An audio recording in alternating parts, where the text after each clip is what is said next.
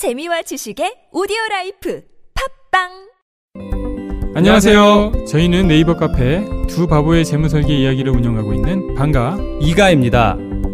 재무설계라고 하면 돈이 많은 분들만 받는 서비스라고 생각하시나요? 그렇지 않습니다. 사람마다 꿈의 크기가 각기 다른 만큼 그에 꼭 맞는 계획을 세우는 것이 재무설계입니다. 꿈에 한 발짝 더 다가가실 수 있도록 당신만의 재무 맞춤 옷을 디자인해드리겠습니다. 우직하고 정직하게 일하는 친구 두바보를 네이버에서 검색해 주세요.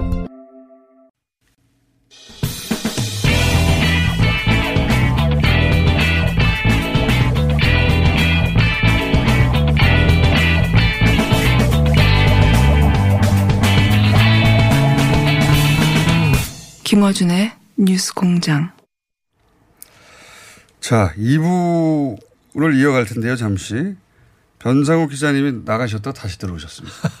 그래서 뉴스공장 최초로 코로나 끝났는데 다시 들어오신 케이스가 됐습니다. 왜냐하면 가시다가 아주 중요한 얘기를 한 가지 안 하셨다고 그래서 호사카 교수님도 앉아 계시고 네네. 변상욱 기자님도 앉아 계십니다. 예, 변상욱 호사카. 교수님 인사도 할 겸 어, 네. 이제 앉아서 듣고 나중에 끝난 다음에 인사하려고 그랬는데 아예 들어가서 얘기. 마저 하라고 해서 뭐 같이 하자고 저도 네. 그 말씀 드렸습니다. 예.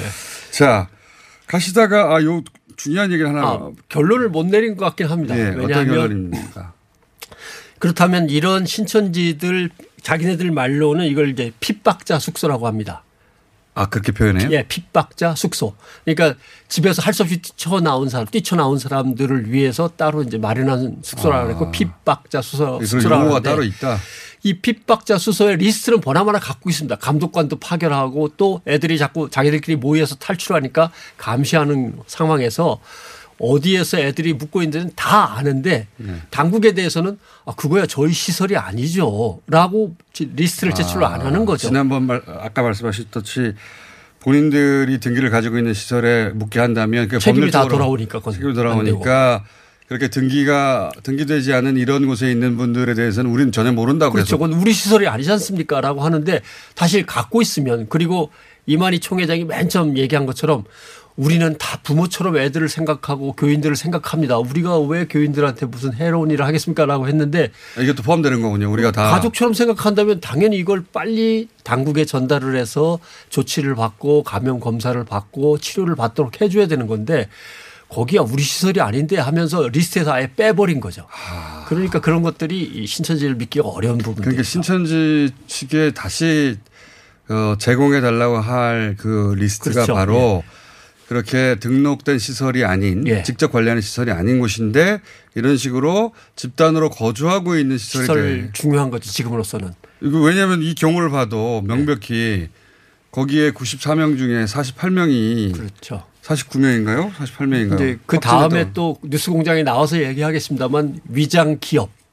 그다음에 위장 기업도 있어요? 위장 다시 에, 문화 또는 이벤트를 담당하는 문화 법인들 이런 것들을 다 리스트를 다시 제출해야 됩니다. 자 예. 그렇군요. 그러니까 다 내놓은 게 아니다. 예. 위장 기업만 해도 지금 명단 드러난 게 한 10개 정도 되고 그다음에 위장 어, 사회운동 단체나 법인들은 그거보다 훨씬 더 많은데 에, 그런 것들도 다 일단은 제출을 해야죠. 근데 위장 법인 그 어떤 어 것보다 지금 중요한 거는 이런 집단 거주 시설인 것 같습니다. 예. 여기서- 일단은 급한 건 이거죠. 예, 여기서 대거 같이 거주하고 서로 교차 감염시키고 할 위험성이 가장 높으니까 예. 이 당국은 이 명단을 요- 요구하고 그러니까 지금 교수님 앉아 계시지만 일본하고 비슷한 거예요. 아, 프린세스 다이아몬드인지 뭔지 하는 그 배는 우리가 아니지. 그걸 하고서 바다에다 떠밀어 놨다가 결국 뒤집어 쓰는 거죠. 그거나 비슷하게 되는 겁니다. 자 당국은 변성호 기자님한테 연락을 하시기 바랍니다. 아직도 제출받아야 될 시설이 있는데 누락된 중요한 포인트가 이 한마음 아파트를 통해 드러났네요. 호사카 교수님도 계속 앉아 계시는데 이 앞부분 못 들으신 분들을 위해서 이어가자면 아베 총리가 왜 이런 황당한 결정을 했을까. 근데 지지율이 급락하자 아베 핵심 지지층인 구구 그 중에서도 제야 구구를 지난 며칠간 만나기 시작했고 제야 극우가 주장했던 바의 핵심이 뭐냐면 초기부터 우한 폐렴이라고 부르면서 그 대목 우리나라하고 똑같습니다. 우리 예. 보자. 우한 중국으로 막아야 된다. 중국을 막아야 된다고 계속 줄기차게 주장해 왔는데 지금 사실 중국을 막는 건 아무 의미가 없는데 그렇습니다. 일본 내 대거 지금 이미 감염됐을 거라고 추정하는 상황에서 뜬금없이 중국을 맞고 지금 와서 그리고 우리나라 비자를 이제 취소하게 됐는데 요 대목 얘기가 다 끝났습니다. 근데 누구를 만나고 어떤 얘기가 오갔던 겁니까? 예. 어, 예, 아까 조금 이야기를 했, 습니다마는 어, 일단 그 극우 제야의 대표 예. 어 인 그 혁단 나오키라는 그 소설가 소설가. 아, 이고요. 그리고 또 한 사람은 저널리스트의 아리타 카오리라는 그 여성입니다. 아, 아, 그분 유명한 분 아닙니까? 예. 네, 그러나 이 두 사람은 그 극우 중의 극우로 예. 대단히 유명하고 그, 어, 그 회, 그것을 28일에 회담을 가졌는데요. 예. 그거는 마지막에 어떤 것으로 결정하는 회담이었지 예. 그 이전에는 쭉 여러 어, 그 아. 관련을 갖고 있었다라고. 극우 인사들과 계속 만나봤었다. 예, 예, 그알 수가 있는데요. 네, 그, 어, 마지막 결정적으로는 어, 그 중국하고 한국을 막아라. 그것을 28일에 수용했다고 합니다. 아베 신조 일본 총리가. 이미 그러니까 예. 지금 그 아베 정부의 위기인데 네. 위기인데 이걸 막으려면 그 혐한 정서와 예, 혐한 전소하고 어, 일본 그거는 또 하나 혐 중국이 있습니다. 아, 혐중 혐한 정서를 이용해서 지지자를 결집시켜라. 예. 그렇지 않으면 우리는 당신을 지지하지 않을 것이다. 이러한 사실 협박성 내용도 있었다고 합니다. 아, 그러니까 아베 총리가 지금 코너에 몰리자 예. 우리가 계속 요구해 왔던 혐중 혐한 네. 이거를 정책적으로 결정해야 우리가 계속 지지할 수 있지. 안 그러면 당신은 폭삭 망한다. 예. 네, 그것은 마지막에 그, 어, 그러한 어, 담판이었지 네. 그 이전부터 21일쯤부터 아베 신조의 마음이 조금 움직이기 시작하고 있었다고 합니다. 네, 지지율 떨어지고 예. 하니까. 에, 에, 그, 어, 그러니까 25일의 시점에서는 그 일본 정부는 어, 기본 대책을 발표했고요.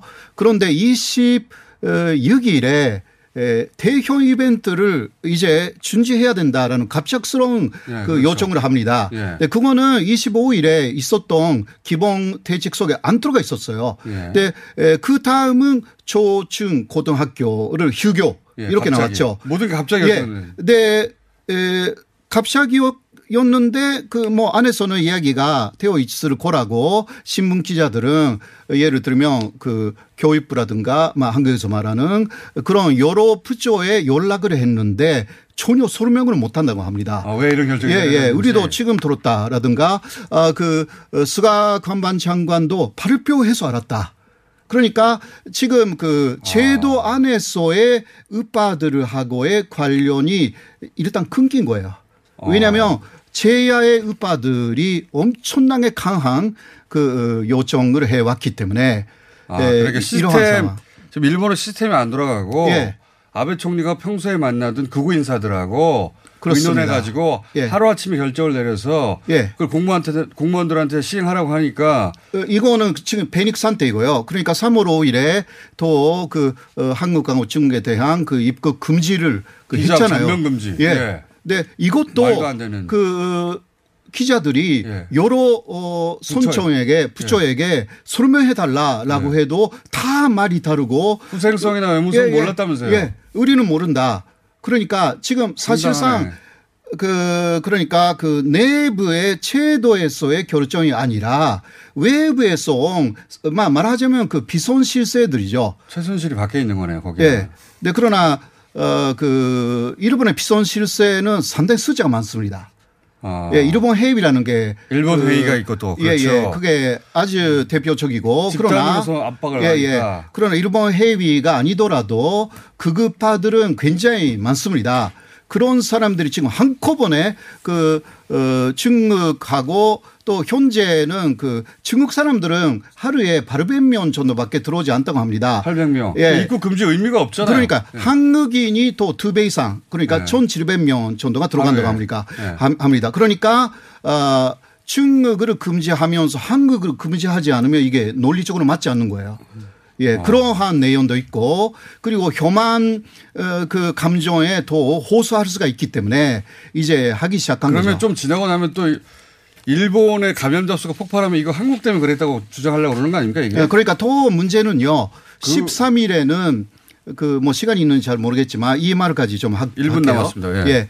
예. 에, 그 특별 조치법을 13일 정도에 제정하려고 하고 있습니다. 저번에 이야기를 좀 했는데 에, 특별 조치법을 발동하면 아주 강하게 이제 조치를 취할 수가 있습니다. 네. 그러니까 한국 사람들은 지금 14일간 대기잖아요. 예. 이거는 견리로 갈 가능성이 충분히 있습니다. 그렇죠. 그리고 예를 들면 코리아타운에서 확진자가 나왔다. 그러면요 코리아타운으로 폐쇄시킬 수도 있어요. 이게 에, 그러니까 지- 지금 아. 연장선상에 그런 것이 있지 않을까. 이거는 제 아. 의견이지만 그러나 그들은 그런 것을 생각하는 사람들이에요. 그러니까 예. 지금 이렇게 한국 비자를 중지하고 네. 코리아 한 그러니까 일본에 이제 뭐 긴자라든가 코리아 예, 타운에 예, 코리아 타운 그, 예. 그 신주쿠에 큰 게 있으니까 예, 그런 오사카에도 지역- 있고. 그런 지역에 만약 확진자가 한 명이라도 나오면 예, 예. 그이 기회에 예, 이 이참에 기회에. 이참에 예. 그 혐한 정- 정서를 예, 예. 사람들 아닙니까? 그렇습니다. 코리아 타운을 막 없애버릴 예, 막아버릴. 예, 예. 요코하마에 있는 또 중국 그 거리도 있어요. 그런데도 지금 그 어, 혐층 시위가 굉장합니다. 그러니까 그런 것을 상당히 이용할 어, 가능성이 충분히 있습니다. 야. 이게 그 올림픽에서 그쪽으로 지금 사실상 아베 신조의 마음이 움직이고 있어요. 시선을 돌리려고 하는군요. 예, 사람들. 왜냐하면 올림픽은 무관중이 될 가능성이 충분히 있고 혹은 취소될 수도 있- 있기 때문에 네. 무관중이라는 이야기는 벌써 그 IOC하고 WHO에서 나온 관중 이야기입니다. 아무도 없으면 그 예, 그러니까 그러면 경제적인 효과를 노릴 수가 없는 것입니다. 네. 그 아베 신조 일본 총리는 30조 엔을 생각하고 있었어요. 네. 그러니까 4조 엔을 도입해도 문제 없다. 네. 그런데 30조 엔 그러니까 300조 원이죠. 네. 이것을 지금 기대할 수가 없어요, 사실상. 네. 그 한다 해도. 어, 못하거나 그러니까 한다 해도 기다릴 수 예, 없다. 그러니까 그렇다면 자신의 지지층을 결집시켜 가지고 그 다음을 그 노려야 되는 입장에 에, 지금 와 방역을. 하라 했더니 방역을 안 하고 정치만 하고 있는 네. 정치에도 아주 그 극우의 에, 뭐라 할까 상당히 위험한 정치를 그 제도권에서 어 그 좀 더 날려고 하는 그 기- 지지 기반을 다른데 좀 들려고 하는 어, 상당히 좀 문제가 있는 근데 만약에 교수님 방향으로 갑니다. 방향대로 간다면 만약에 예. 계속 그 방향으로 간다면 일본의 제도권에서는 막을 수도 없고 예. 네, 결정을 공무원들하고 안 하니까요 의논해서 그러니까요. 전문가들하고 안 하니까 그러니까 이런 결정을 내려지면 갑자기 떠오르는 게 예전에 관동 대지진처럼 이거 바로, 바로 그런 그런 거예요. 예, 이, 이 지금 확산은 음. 그 일본의 수출 교제 초기에 우리나라가 북한에 핵물질을 수출했다고 억지로 뒤집어 씌웠듯이 한국에서 들어와 가지고 다 퍼트린 거라고 이런 네, 소문을 내게 그러니까 중국 그리고 한국 이게 문제다. 그 양쪽에 엄청난 공격으로 갈 가능성이 예, 없지 않아 있습니다. 일본에서도 더 이상 막을 수는 없는 건 확진자는 계속 예, 늘어날 예. 거고 어느 순간 예, 폭발할 예. 텐데 예. 근데 그 어, 지금 그 견, 감염 견로를 알 수 없는 것들이 너무너무 지금 많아지고 있고요. 다 중국 사람, 다 한국 사람 때문이다. 중국 사람, 한국 사람의 탓이다. 충분히 있을 수 있어요. 야 예. 정말 조심해야 되는. 어, 그러니까 이 그런 것도 일단 시야에 놓고 네. 그 해야 되는 부분들이 있습니다. 우리 당국이 그 점을 계속 예. 지적하고 우리도 계속 그 얘기를 해야 예, 되겠네. 이렇게 예. 하려고 하는 거지, 니네들. 예, 이런 이야기를 해야 돼. 또 모셔야 되겠네요. 자, 변상욱 기자님과 호사교주 교수님이었습니다. 아무래도 이번 주 또 나오실 것 같습니다. 감사합니다. 예, 고맙습니다.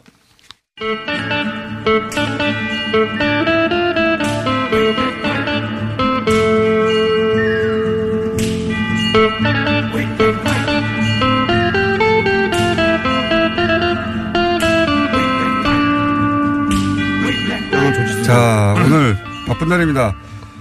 민주당 문화협회 우상호 의원 나오셨습니다. 안녕하십니까. 네, 안녕하십니까. 예. 가장 큰 결정이 정당으로서는 총선 관련해서 어, 지금 이제 언론에서는 자꾸 공천 탈락 얘기하고 있는데 무소속 출마 저쪽 당도 마찬가지고 네. 근데 거기는 겨우 한석이고, 예. 결국은 이 비례연합 참여 여부가 20석 정도로 왔다 갔다 할 정일이라 이 결정이 가장 큰 결정인 것 같은데 근데 어제 민주당에서 이제 최고위원들하고 모여서 어, 소위 시민사회가 제안한 비례연합에 참여할 거냐 말 거냐를 결론을 못 내고 전당원에 전당원 투표로 간다면서요. 네네. 어떻게 하다 그렇게 된 겁니까? 저희 당이 이제 지도부 안에서 의견이 일치되면 예. 그러면은 뭐 특별히 그 다음에 다른 절차를 거치지는 않습니다. 그렇겠죠. 그냥 결정해서 발표하면 되는데 예.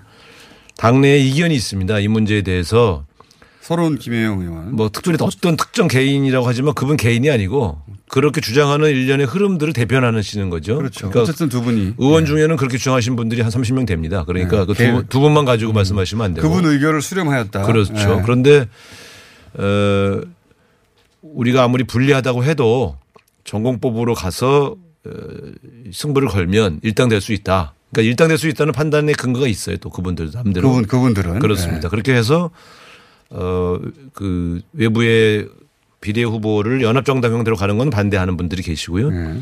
네, 우리 약간 명분은 딸리지만 그러나 지금 절박하기 때문에 다수 의원들은 비례 연합당 정당에다가 우리 후보들을 보내서 네. 연합으로 해서 더 많은 의석을 얻도록 하는 것이 바람직하다. 이렇게 주장하시는 의견이 팽팽했기 때문에 숫자는 사실 저도 약간 조사를 해봤더니 참여하자는 의원들이 더 많았지만 반대도 확실히 있기 때문에 그렇죠. 예. 그래서 더군다나 이제 이게 당의 운명을 결정할 정도의 굉장히 중요한 결정 아니겠습니까? 결정이죠. 그렇기 때문에 이, 이런 정도의 사안이 아니면 보통 마지막에 대표가 결정을 해줍니다. 예. 소수의 반대가 있지만 이것은 저를 믿고 따라 달라. 근데 이제 어제 같은 경우는 그것이 사실은 어제 토론으로 결정을 내린 거지만 이미 한 열, 일- 일주일에서 열흘 정도 예. 수없이 많은 의- 의견을 수렴해 오셨거든요. 예, 예. 그래서 이것을 전당원 투표로 회부를 해서 당원들의 결정에 따르겠다. 전당원 투표가 곧 당론 아닙니까? 누구도 뒤집지 못하는 거 아니에요? 과거에 예. 에, 안철수 김한길 대표 체제에서 새정치민주연합이 통합할 때 예. 안철수 전 대표가 소위 기초의원 공천 폐지를 예. 합의해서 통합이 된 적이 있어요. 예, 예. 그때 그것을 전당원 투표에 회부해서 당원들은 기초 비례 기초 의원 공천을 해달라로 예. 번복한 적이 있습니다. 그렇죠.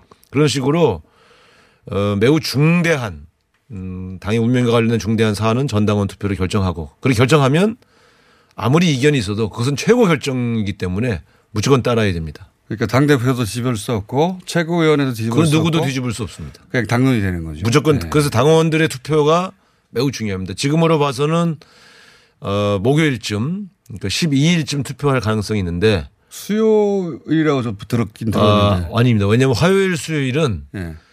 저희 당의 비례 그, 그 국회의원 압축하는 투표가 있습니다. 후보를. 아. 그래서 그, 그게 연동돼서 뭐 헷갈려서 그 투표가 오히려 엉클어질 가능성이 있어서 화요일, 수요일은 저희 당 비례대표 후보를 압축하는 그런 당원 투표가 있고요. 아, 그래서 어쩔 수 없이 목요일. 그것도 전당원 투표거든요. 어. 그 때문에 그, 그것은 인터넷 투표고 지금 당론을 모으는 투표는 어, 저 모바일 투표입니다. 그렇기 때문에 어. 잘못하면은 이제 이걸 투표했기 때문에 이거 안 해도 되는 줄 알고 알고 아. 혼선이 생길 수 있어서 아. 물리적으로 수요일 이전에 투표는 불가능합니다. 그래서 아, 충돌할 수 있으니까. 그 오늘 내일 모레 이 전당원 투표 취지를 잘 홍보하고 목요일 날 목요일 날. 예, 모바일 투표를 결정하게 된다 이렇게 말씀드립니다. 그렇군요. 시민사회에서 그러면 목요일까지 결정하라고 요구가 나오겠네요. 뭔가. 어차피, 어차피 아, 결정이 저희는 나겠네요. 어차피 결정을 합니다. 무조건 결정이 그리고 후보도 나겠네요. 지금 정 압축해 가고 있기 때문에 예. 이제는 바깥에 있는 정당이 어, 저희에게 그 제안해 온 정당이 어 신속하게 창당 절차와 그 여러 가지 여러 가지 공천 절차들에 대한 준비 작업을 진행해 나가야 될 때라고 보죠. 그러니까 뭐 바깥에서 저희가 잠시 후에 어차피 우리가 거기에 참석하지 않아도 네. 그 당은 가지 않습니까? 그렇죠. 시민을 위하여나 또는 다른 주체들도 네. 정의당이 안 들어오더라도 혹은 민주당이 안 들어오더라도 들어오는 것과 함께 가겠다는 거거든요. 지금. 그렇죠. 네. 그런데 그 여기서 중요하게 말씀드리면 어제 결정에서 굉장히 의미 있는 건 네. 어떤 경우에라도 우리 후보를 준비하지 않는 일을 하지는 않겠다. 근데 이제 그걸 제가 여쭤보려고 안 그래도 네. 어 여쭤 말씀드린 건데 그 민주당 지지자들은 뭐 당에서는 뭐라고 말할 수 없겠지만 외부에서 평가하기로는 이제 민주당 지지자들 위기감이 굉장히 높기 때문에 네. 왜냐하면 어 지금 언론에 조선일보에서도 보도했던데 어 만약에 그 미래 한국당만 네. 비례로 존재할 경우에 거기서 27석까지 가져갈 수 있다. 그러면 민주당이 비례 없이는 이런 비례연합 없이는 일곱 석 정도 아닙니까? 지금 예상되는 일곱 석 여덟 석 그렇죠. 네, 그렇습니다. 일곱 석 정도 봅니다. 예. 그럼 스무 석 차이 나는 거잖아. 이게 네. 스무 석을 깔아주고 선거를 이긴다는 게 쉽지 쉽지가 않은 게 굉장히 불- 불가능해 가까운 그렇지는. 않고요. 그렇진 않고. 이, 이렇습니다. 이제 여기서 그 의- 비례대표 의석수 차이만 보시는데 예. 반면에 우리는 지난번에 완전히 몰살당했던 호남에서 예. 상당한 의석을 회복할 가능성이 있다고. 보는 거죠. 네. 그렇기 때문에 네. 비례대표 의석수만 단순 비교해서 27대 7이니까 20도 차이 난다. 예. 이렇게 얘기하는 것은 너무 과도한 얘기고요. 아니, 비례에서는 그만큼 차이 나죠. 비례에서 물론 차이 나죠. 그런데 20석은 대신 우리가 지난 지역구를. 호남에서 상당한 수 그래서 이게 이제 중요한 게 호남의 결정이 매우 중요합니다. 이번에 예. 지역구에서 그 민주당 후보를 찍을 거냐 아니면 그 지역에 나온 후보 다른 당 후보를 찍을 거냐의 문제가 단순히 이제 호남의 문제가 아니라 일당을 결정하겠죠. 일당이 되냐 안 되냐를 결정하는 문제이기 때문에 이거는 미래 통합당과의 진검승부에 있어서 지역구 투표의 호남 선 호남 선택 굉장히 중요하다. 네. 두 번째 그럼에도 불구하고 비례의석 사이가 이렇게 크게 날 때 20석이면 너무 크죠. 그래서 예. 저희가 보면 일당 싸움이 거의 한두 석 싸움이 될 가능성이 있어요. 저희가 일곱 석 정도의 비례대표면 예. 그러면 이건 굉장히 만약에 결정적으로 우리가 이 당으로 나왔을 때 예. 그 다음에 올 수 있는 후폭풍. 그 다음에 전체 의석이 만약에 미래통합당 계열이 과반수가 되면 예. 이거는 뭐 그 다음 전국은 저희가 뭐 걷잡을 수 없이 혼란- 혼란이 오지요. 어떤 정보를 예상하십니까? 만약에 일당이 어, 미래당 쪽이 되고 과반이 보수 연합이 된다면 일단 탄핵 심재철 대표가 공언했지 않습니까? 자기네가 일당 되고 과반수 넘으면 무조건 탄핵 추진한다. 예. 물론 되지는 않죠. 3분의 2가 근데 동의를 해야 되니까. 추진을. 그러나 그 추진 자체만으로도 대통령 레임덕이 시작되는 거죠. 예. 대혼란이 있겠죠. 네, 대혼란이 오지요. 그 다음에 두 번째는 패스트트랙 하겠지 그동안 않겠습니까? 우리가 진행해왔던 모든 개혁 법안들을 다 원, 무의, 무의로 돌리려고 할 거 아닙니까? 국민들이 바로 그걸 심판한 것이다. 그러니 그거 다 내놔라. 예. 국회의장 넘어가고 각, 각 상임위원장 다 넘어가고 모든 법안을 다시 원점으로 되돌리려고 하는 새로운 반동이 시작되는 거죠. 미래 한국당발 패스트트랙이 되겠죠. 뭐. 아마 제가 볼 때는 의회에서 말도 못하는 그런 행위들을 할 텐데 그런 측면에서 대단히 혼란이 이제 시작된다고 봐야 되죠. 그래서 이제 저희가 이- 그래서 고민을 한 것이지 뭐 다른 고민이 있었겠습니까? 근데 이제 네. 그 비례당 없이 20석을 그냥 주는 것은 아, 워낙 크게 주기 시작하는 거라 이런 이제 논의가 당 내부에서 그러나 분명한 건 이런 거죠. 우리가 우리가 우리가 자체적으로 추진해서 네, 할 수는 없어. 우리가 이 선거법을 어쨌든 추진했던 당인데 그- 그런 일이 마치 미래통합당 때 아무 일도 없던 것처럼 다시 우리가 비례민주당을 추진할 수는 없었다. 예. 예. 그건 뭐 틀림없었습니다. 다만 이번에는 과거의 민주화운동, 사회운동에서 의미 있게 활동해 오셨던 그 어른들이 제안을 했기 때문에 우리가 무겁게 받아들인 거죠. 자, 그러면 네. 네. 좀 알겠습니다. 거기까지는. 저기 그 자세한 이야기는 또 네. 잠시 후에 교수님들 모시고 할 테니까. 네. 이런 제안이 있어서 민주당이 전당원 투표를 해서 그렇다면 우리는 비례연합에 참여하겠다 결정을 했어요. 네. 그 외부 전문가들은 그럴 가능성이 높다. 전당원 투표를 하면 민주당 그건 뭐 봐야죠. 그 결과. 봐야 결과를 봐야 하는데 근데 이제 민주당 지지자들한테는 그 어, 어떤 우려가 있겠죠. 깊어서 그럴 네. 가능성이 있는데 근데 정의당 여기 참여하지 않아요. 네. 이게 이제 가장 큰 변수 아닙니까? 정의당은 지난 어 일요일 날 전국위에서 참여하지 않겠다고 결정했단 네, 네. 말이죠. 물론 거기도 어 전당하는 투표를 할지도 모릅니다. 최종적인 결정은 모르죠. 어떻게 결정할지. 근데 지금 어쨌든 거기서 안 하겠다고 하는데 네. 만약에 민주당은 참여를 전당원 투표로 결정했어. 이건 누구도 뒤집을 수가 없어요. 네. 정의당 여기 안 들어옵니다. 그럼 어떻게 네. 합니까? 그건 정의당의 결정과 상관없이 네. 저희는 당원들의 명령에 따라서 비례연합정당으로 후보들을 파견할 수밖에 없습니다. 전당원 투표 결정이 되면. 우리는 우리는 정의당이 어쩌냐 어쩌냐가 아니라 당원들이 명령을 하면 그냥 따를 수밖에 없는 거죠. 그건 그렇겠네요. 네. 그건 뭐 당 대표의 결정이 아니니까. 그렇습니다. 이제 번복 전당원 투표의 결과는 어느 누구도 번복할 수가 없습니다. 그때 무조건 가는 겁니다. 100만 정도 됩니까 지금? 아, 80만 정도 됩니다. 80만 권리당원, 네. 뭐 숫자가 근데 과거에 보통 한 20, 10, 12만에서 20만 정도가 투표에 참여하셨거든요. 예. 이번 투표율은 더 높아질 수 있죠. 그렇겠네요. 운명이 결정하는 당의. 네. 당의 운명을 완전히 결정할 수. 이번 총선 결과를 좌우할 수도 있습니다. 그렇게 그런 측면에서 20석이면 좌우하죠. 엄청 중요한 투- 아니 제가 어느 방향으로 유도하는 것처럼 보이지 않으려고 노력하는 거죠. 아 공격 당할까봐 공격당한 게 아니라 좌우하죠. 20석이면 뭘 좌우하냐 마냐는 결정이에요. 좌우하죠. 20석에 지금 무소속 출마한다고 하는 의원 하나 가지고 큰 이슈를 삼는데 거기는 한석이거든요. 근데 20석은 뭐 좌우하죠. 아니 그건 이제 무소속도 한석이 아니라 예를 들어 네. 홍준표, 김태호 이런 분들과 이번에 낙천된 혹은 물갈이 된 분들이 연합을 하면 과거에 그 호- 영남도요. 이 지도부가 너무 무리하게 공천한 물갈이를 했을 때그 그거에 저항하는 어떤 무소속 연대가 친박연대. 일곱 석에서 여덟 석까지 늘어난 적이 있어요. 그, 그러니까 박근혜 전 대통령이 가장 영향력이 있을 때 친박 연대가 그 정도인데. 아니 그 전에도 있었어요. 네. 그래서 제가 볼 때 옛날에 그두번 정도 영남이 네. 예, 너무 심한 물갈이에 저항해서 일곱 석 여덟 석 정도가 당선된 적이 있는데 네. 제 말씀은 이제 그게 중요하다는 게 아니라 아, 중요하지 않다는 게 아니라 에, 영 그러니까 이- 지금 김영호 위원장이 비우기, 잘라내기, 물갈이는 잘하잖아요. 네. 채우기에서 거의 실패하고 있다고 보여집니다. 그런 측면에서 저는 이제 민심이 그걸 바라시겠죠. 민주당에서. 아니요 지금 잘 공천이 거의 끝났거든요. 네. 예, 지금 아니, 그러니까 민주당 입장에서는 미래당 그 공천으로 민심이 이탈하길 바라시겠죠. 아니 이탈하는 게 아니고 네, 지금, 지금. 수도권 보세요. 완전 돌려막기인데 네. 안산에 있던 김영환 후보를 일산 동구로 보내고 강북에서 출마하셨던 분을 강동으로 보내고 서초 출신의 이혜원 의원을 동대문으로 보내고 부평에 있던 문병호 의원을 영등포로 보내고 양천에 있던 김 김용태 의원을 구로울로 보내고 다 외우십니까?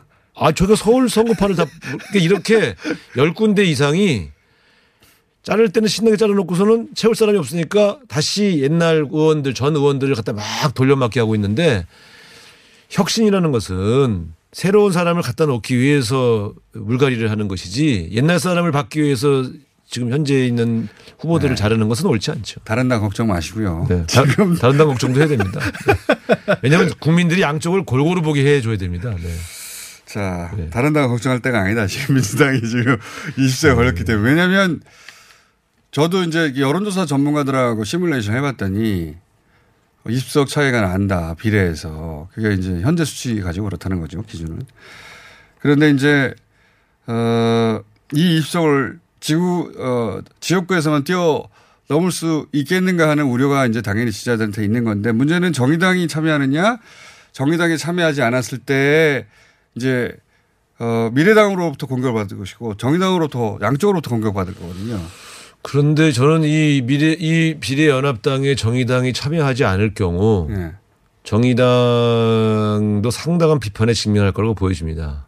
모두가 이게 이제. 과거의 예를 보면 독자적으로 더 많은 이익을 얻을 건가 연합을 해서 전체 파이를 키울 것인가의 문제 아닙니까? 그렇죠.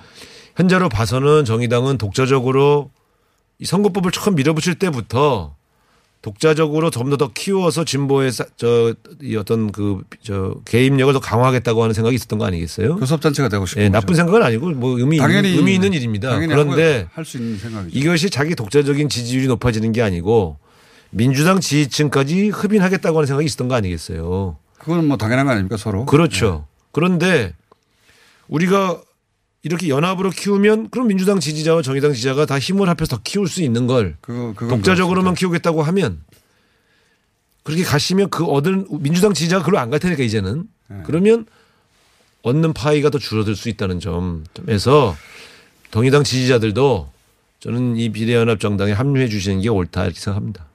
뭐 우리가 만약에 결정이 되면 네. 민주당에서는 그렇게 요구하겠죠. 근데 그건 또 정의당의 결정이라. 아 그렇죠. 예, 민주당이 뭐라고 하든 간에 정의당 그러니까, 그러니까 만약에 서로가 어떤 결정을 내리면 서로가 현명하게 선택을 내린 거기 때문에 정의당과 민주당은 서로 비난하고 비판하지 않는 것이 옳다고 봅니다. 그게 이제 가장 이상적인 모델이죠. 네. 예. 자, 오늘 여기까지 하겠고요. 어쨌든 전당원 투표가 수요일 그럼 결정돼서 목요일 정도 시행하겠네요. 아니 목요일 날 화요일 수요일은 저희가 연합 비례 후보를 결정하는 기- 기간이어서 아, 그러니까 못하고 수요일이 되겠네 그러면. 목요일이요. 아까 아까는 아니 그러니까 화요일 목요일은 비례를 결정하는 날이고 화요일 수요일은 비례를 결정하고 아, 화수를 네. 목요일 날이 목요일 날 하게 이. 당론을 정하는 날입니다. 목요일 날 네. 전당원 투표가 있을 것이다. 알겠습니다. 여기까지 하겠습니다. 네. 우상호 의원이었습니다. 감사합니다. 뭔가 그곳을 떠난다는 게 되게 믿기지가 않았거든요. 반평생보다 더 많이 자랐는데 갑자기 떠나게 된다니까 믿기지도 않았고 여러분의 독립은 몇 살이었나요? 보육원의 아이들은 만 18세가 되면 시설을 나와 홀로 살아가야 합니다. 어른이 되기는 아직 이른 나이. 곁에 아무도 없다면 그것은 자립이 아니라 고립입니다. 18. 홀로 어른이 되어야 하는 아이들을 위해 함께 해주세요. 아름다운 재단은 18 어른의 건강한 자립을 응원합니다. 아름다운 재단 18 어른 캠페인. 안녕하세요. 치과의사 구지은입니다. 태아가 자랄 때 가장 먼저 생기는 기관이 어디일까요? 바로 입입니다. 먹는다는 것은 삶의 시작이자 끝인 것이죠. 100세 시대인 요즘은 치아를 100년 가까이 사용합니다. 그럼 어떻게 해야 치아를 100년 동안 건강하게 관리할 수 있을까요? 바로 올바른 칫솔질과 정기적인 스케일링입니다. 가까운 치과를 방문하시면 치과의사 선생님께 올바른 칫솔질을 배울 수 있습니다. 그리고 1년마다 건강보험 적용이 되는 스케일링 치료 놓치지 마세요. 이 캠페인은 유디치과협회와 함께합니다. 후보자님 잘 들으세요. 선거는 뿌리오와 함께 선거 문자 1위는 뿌리오 선거는 뿌리오와 함께. 선거 당선 1위는 뿌리오 12년 연속 1위 노하우로 개인정보 보안은 물론 번거로운 행정처리도 한 번에. 당선자가 추천하는 1위 문자 뿌리오 1위 당선 1위 문자 뿌리오 시더 시더. 아빠 발톱 너무 두껍고 색깔도 이상해. 이 녀석 그럴까봐 내가 캐라셀 네일 준비했지. 갈라지고 두꺼워진 발톱 무좀이 싹 사라진다고. 미국 판매량 1위 600명 임상 실험을 거친 전 세계 48개국 손발톱 케어 압도적 지배자 캐라셀 네일. 2주 후 달라진 손발톱을 경험할 수 있습니다. 네이버에서 캐라셀 네일을 검색하세요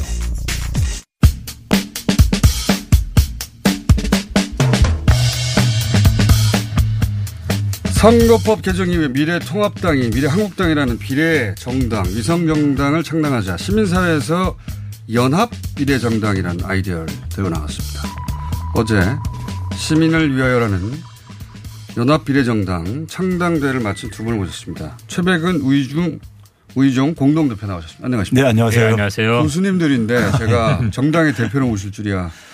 제가 두 분이 나오셔가지고 어, 더구나 한 분은 저희 가정교사신데 갑자기 정당의 대표가 되셔가지고 두 달만 대표하신다고요? 예. 예, 예. 알겠습니다. 두 분이 나오셔서 누가 답변할지 아예 제가 진행해서 여쭤보겠습니다. 생방송 시간이 짧다 보니까. 어, 교수님은 당대표가 되실 줄 아셨습니까? 의정 교수님? 뭐 전혀 그런 생각 하지 못했죠. 사실 이제 전국 10개 지역 지구당 창당대 끝냈고 또 어제 중앙당 창당대회를 끝내서 이제 오늘 선관위에 신고합니다. 아, 이제 네. 정식으로 신고하는군요. 네.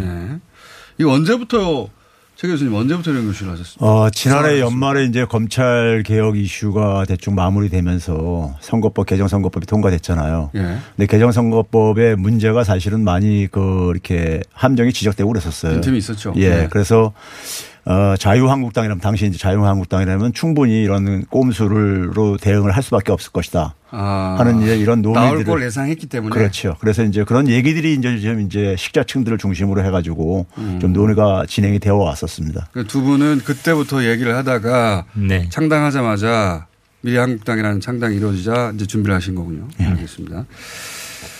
근데 이제 그 표방하기를 빈 그릇 플랫폼 정당을 표방했는데 어, 최 교수님 이 플랫폼 정당이란 뭡- 뭡니까? 어, 지금 최 교수님이 아니라 최 대표님. 예. 굉장히 어색하죠. 최 대표님. 예. 예. 두 달만 두 달만 하신다니까. 예. 예. 지금 현재 그 미래통합당이 어쨌든 간에 유성 정당을 만들어 가지고 예. 하는 상황 속에서는 일당을 뺏기는 것은 어 정말 명확합니다. 명확하나해져요. 계산 좀 해보시니까. 예. 그러니까 지금 이제 그러니까 나머지 정당들이 그냥 그러니까 개별적으로 대응을 할 경우에는 일당이 되는 게 불가피하고요. 왜 그러냐면은 그 미- 미래 한국당이 예. 미래 통합당이 그렇죠. 이제 그 위성 정당의 어쨌든 간에 어떤 반칙에 의해 가지고 상당수 의석을 저희들은 한 20석 이상을 가져갈 거라고 예- 예, 계산이 되어지기 때문에 차이가 20석 정도 된다고 봅니다. 예. 그러면 이제 그걸로 인해 가지고 일당을 을 뺏기는데 문제는 뭐냐면 일당이 되더라도 국민들 지지가 그대로 반영된 일당이면 괜찮은데 그건 너무 당연한 건데. 예. 그렇죠. 근데 이제 이건 문제는 뭐냐면 반칙을 통한 어쨌든 간에 일당이 되는 거기 때문에 그거는. 민의를 민의 민의에 위반되는 것이다. 이제 이래서 이제 저희가 아 개별 정당들로서는 이 문제를 풀어갈 수가 없기 때문에 개별 정당들이 그러니까 좀 이제 그 연합할 수 있는 네. 빈 그릇을 저희가 제공을 하겠다는 것이고요. 음. 그래서 이제 나머지 이제 단체들 같은 경우는 에, 이것을 저 같은 경우는 중배 중개해 주는 분들이 음. 욕심이 있으면은 그러니까 이게 저는 이거를 이제 연합을 시킨다 어렵다고 봐요. 아 그러니까 누군가 비례연합 정당 연합 비례 정당을 만들더라도 거기에 혹시 자신들의 정치적 이해가 있으면 어려울 거니까 두 그렇죠. 분은 정치를 안 할 분들이니 예. 우린 빈 그릇이다. 여기 와서 합의만 해라. 그렇습니다. 플랫폼만 제공하겠다. 이런 그렇죠. 뜻이에요. 예. 어, 그우 교수님한테도 아, 우 네. 대표님한테도 자꾸 교수님, 교수님으로 두 분 다 먼저 알아가지고 우 대표님한테도 여쭤보겠는데 그러면 최 대표님이 어, 연합 비례 정당 없이는 미래통합당이 일당이 된다는 전제를 하셨는데 동의하십니까? 그렇죠. 이게 뭐, 뭐 지금 말씀해 주신 것처럼 뭐 차이는 수, 20석 예. 실제로 결, 결국 이 기본적인 차이는 27석 정도. 그래서 이 미래통합당이 예. 저는 뭐 선거에 이대로 간다면 예. 압승한다고 보고요. 지금 뭐 그건 현재 지지율에 모르겠지만, 예, 근거해서 나온 거기 때문에 아마 이것도 뭐 민주당도 뭐 미래통합당 충분히 숙지하고 있을 거라고 봅니다. 27석을 먼저 가지면 선거에서 1등하기 쉽죠. 네. 그렇죠. 이게 선거법이 복잡하다 보니까 예. 최 대표님 왜 이런 일이 벌어지는지 잘 이해를 못해요. 예. 예, 그래서 저도 선거법하고 지금 지지율 넣어서 계산해 보면 27석이 나오는 건 맞더라고요. 근데 이제 워낙 복잡하니까 설명하려면 너무 길어요. 예. 최 대표님 좀 간단하게 설명해 주십시오. 왜 이런 일이 벌어졌어요? 예, 이 개정선거법은 기본적으로 소수정당들을 배려해 준 거예요. 소수정당들의 입- 소수정당들의 그 득표가 사표가 되는 경우들이 많기 때문에 그렇죠. 그분들에 대한 그러니까 이제 그분들의 에, 그분들을 지지한 예. 지지한 그러니까 국민들의 에, 대표성을 좀 반영시켜 주자 예, 예. 하는 쪽에서 이제 개정한 거죠. 예. 그러니까 일종의 뭐냐면 이걸 비유하자면요. 우리가 이제 그 골목상권 보호법이라는 게 있죠. 예. 그러니까 이제 영세한 이제 자영업자라든가 소상공인들이 경작자 잡으시니까 예. 바로 골목상권. 예, 그래서 골- 그 골목상권의 대기업들이 어쨌든 간에 그 소상공인들의 영업에 를 침탈하지 못하도록 보호해 주는 게 이제 골목상권 보호법이잖아요. 아. 그러니까 이 골목상권 어이 보호법이 일종의 뭐 이번에 이제 통과시킨 준연동형 비례대표제라고 아, 딱 맞습니다. 생각하면 딱 되는 맞는 거예요. 비유입니다. 예. 예. 그리고 이제 여기에 이제 대기업이 누구냐? 재벌 대기업이 미래한국당인 겁니다. 그러니까 골목상권 보호하기 위해서 지정했더니 대기업이 단독으로 돌아버린 거 아니에요? 그렇죠. 예. 더 쉬운 비유는 있죠. 약자 배려석을 만들었더니 거기 이제 한국 미래 이 한국당이 철석 주저앉은 겁니다. 새로 만들어서. 어느 쪽이 더 좋은 비유인지 모르겠어요. 어쨌든 이해는, 예. 이해는 했습니다. 이해는 해서. 그래서, 어, 근데 이제 각 그 다른 범진보 진영의 정당들이 이걸 할 수 없으니까 연합 비례를 만들었다. 예. 이해는 했고요. 근데 이제 중요한 게 양당의 결정인데 지금 민주당은 자체적으로 최고 지, 지도부에서 못하니까 전당원 투표에 회부했습니다. 네. 그 정의당도 어, 지난 주말에 전국에서 우리는 안 한다라고 결정했습니다. 이게 민주당의 결정도 나와야 되고 정의당도 이게 최종 결정인지 아니면 전당원 투표를 할 건지 뭐 모르겠습니다만 중요한 건 이런 얘기는 보도가 많이 됐는데 양당의 지도부를 과연 접촉해 봤느냐 네. 전혀 보도가 안 네. 되고 있어요. 네. 어느 누구도 접촉해 봤다는 음. 그이 시민 을 위하여에서는 양당에 접촉을 해보셨어요? 예, 저희가 했습니다. 예, 저희가 지난 2차 기자회견 할 때 주말까지 이제 그 답변을 달라고 했었고 기자회견을 하셨죠. 예. 그래서 그 연장선에서 양당에 그러니까 민주당과 정의당의 책임 있는 지도부하고 접촉을 했습니다. 아, 접촉을 했고 이거 언론이 모르는 사실인데 예. 접촉하셨군요. 그, 그 상당히 책임 있는 지도부하고 어, 접촉을 했고요. 누군지 말씀하실 수는 없고요. 예, 그뭐저 개인적인 이름을 공개하는 것은 불필요하다고 생각이 들고요. 하여간 책임 있는 우리가 지도부입니다. 지도부로 부를 만한 사람들. 예, 그렇습니다. 아, 그냥 개별 국회의원이 아니라 아, 적어도 당에 어쨌든 간에 책임을 질 수 있는 어쨌든 간에 지도부들이었었고요. 어, 접촉을 했다. 예. 그런데 에, 민주당 같은 경우는 상당히 저는 그 어, 제, 저희가 기대 저희가 기대했던 것보다도 굉장히 이, 그 획기적인 어쨌든 간에 이 모습을 보여줬어요. 구체적 조건을 제시했나요? 예, 그러니까 이제 그 민주당 같은 경우 지금 현행 에, 개별 정당으로 지금 비례대표에 참여했을 경우에 얻을 수 있는 의석이 한 7석 정도로 지금 네. 그렇죠. 예상을 하고 있어요. 그렇죠. 근데 7석을 이상은 절대 다- 다- 자기들은 그러니까 고지, 저기 욕심 부리지 않겠다. 어. 이게 이제 하나고요. 순번이 중요하잖아요, 근데. 그렇죠. 순번이. 근데 이제 그리고 이. 일곱 석을 문제는 뭐냐면 후순위로 배치를 하겠다. 아, 예를 예. 들어서 이 비례연합에서 뭐 25석을 낸다면 자기들이 끝번부터 차지하겠다. 예. 그래서 결국은 상당히- 저는 그 취지를 배수진을 치겠다고 한 걸로 이제 해석이 되는데요. 그러니까 이제 지지자들한테 적어도 이제 민주당은 이제 민주당이 후순위로 배치되니까는 그 후순위를 일곱 석을 당선시켜 주려면은 에, 그 지지자들이 다 어쨌든 간에 다 모아달라. 모아달라는 그럼. 거죠. 예. 어. 그런 점 그리고 이제 나머지 부분은 다 이제 양보할 의사가 있다. 이런 이제 그 결단을 보여줬다는 점에서 진정성을 좀 확인할 수 있었습니다. 구체적으로 확인하셨는데 정의당 쪽에서는 부 대표님 뭐라고 합니까? 네, 이 뭐 민주당의 그런 책임 있는 이야기를 일단은 제가 전달했습니다. 네. 그래서 그쪽에 뭐 책임 있는 아, 만나서? 지도부를 예. 네, 뭐 민주당의 이- 뭐 직접 만난 이야기를 그대로 네. 또 정의당의 책임 있는 분을 만나서 뭐 전했고요. 네. 근데 뭐, 뭐, 이- 뭐 어제 그 전국 그 위원회에서 나온 결정처럼 네. 이미 그 시점에서 지난 주말에 이것은 확실하다. 그리고 뭐 조금도 그런 민주당의 좋은 제안이긴 하지만 그- 결코 수용하기는 어려울 것 같다. 아, 비례정당 참여할 수 없다. 네, 그 얘기를 이미 이제 들었었죠. 이 이야기는 결국 정의당이 이게 언제 일어난 일입니까? 지난 주말입니다. 그래서 이 공식 이 이야기가 결정되기 전이죠. 뭐 금토 아, 이런 얘기가 보도되기 전에 네네. 금요일 토요일 날 네. 미리 만나셨군요. 네, 미리 만났고 결국 이 얘기는 이 정의당이 어떻게 보면 현행 정당이지만 마치 비례 그 정당으로 동시에 작동할 수 있다라는 어떤 아, 메시지를 전 이해했습니다. 그러니까 비례정당을 따로 만들지 말고 그렇죠. 정의당을 비례정당으로 봐달라 이런 생각해서 모든 표를 몰아달라. 아, 정의당의 다 표를 모아달라. 네. 그러면 민주당은 비례를 내지 말라는 전제가 있는 거 아닙니까? 결국 그런 네, 그러니까 메시지죠. 민주당은 비례를 내지 말고 네. 정의당을 비례정당으로 봐서 민주당 지지자들도 다 정의당의 표를 모아달라는 게 기본적인 구상이네요. 그렇죠. 그런 그 의미를 담고 있습니다. 지금의 어떤 정의당의 어떤 입장은 이게 현실적으로 가능할까요, 최 대표님? 저는 불가능하다고 봅니다. 왜 그러냐면요. 지금 그냥 지금 현재 개별 정당별로 이 선거를 진행할 경우에 민주당이 앞에서 얘기했듯이 한 7석 정도 가능하단 말이에요. 예. 근데 그 7석을 포기하라는 얘기거든요. 일곱 석또 포기하라. 포기하라는 얘기죠. 이제 그런 점에서 저는 이제 이것은 저 무리한 요구라고 생각이 들고요. 어, 기본적으로 이제 에, 저는 어, 그 좀 서로가 좀 어쨌든 간에 협력을 하는 정치를 좀 보여줘야 되는 것인데 그런 점에서는 어, 정의당을 그러니까 플랫폼으로 담고선 한다는 얘기는 정의당한테 다 비례대표를 다 그러니까 몰아달라는 거나 다, 다름이 없거든요. 그거죠. 얘기는. 예. 예. 근데 정의당의 구상은 이런 것 같습니다.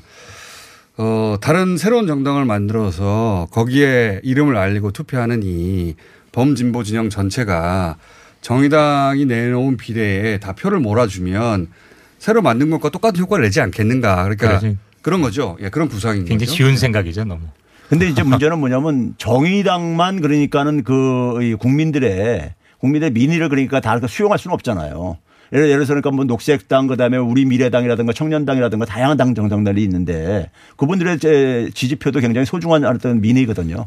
그 민주당 지지자들 여기서 관건은 민주당 지지자들이 그러면 이런 구상에 다 합리화 주느냐가 또 큰 문제겠죠. 예, 저는 그건 불가능하다고 봅니다. 지금 현재 민주당 같은 경우는 단정할 뭐 수는 없지만 예. 예, 어려운 일이 될 예. 거는 틀림없을 것 같은데. 근데 이게 시한이 있는 일인데 지금 1분밖에 안 남아서 한 가지만 더, 더 여쭤보겠습니다. 잠시 후에 또 국회 가서 기자회견 또 하신다니까. 네. 그 기자회견에서는 뭐 말을 하실 겁니까? 아니, 그건 기자회견 보면 알겠고. 예.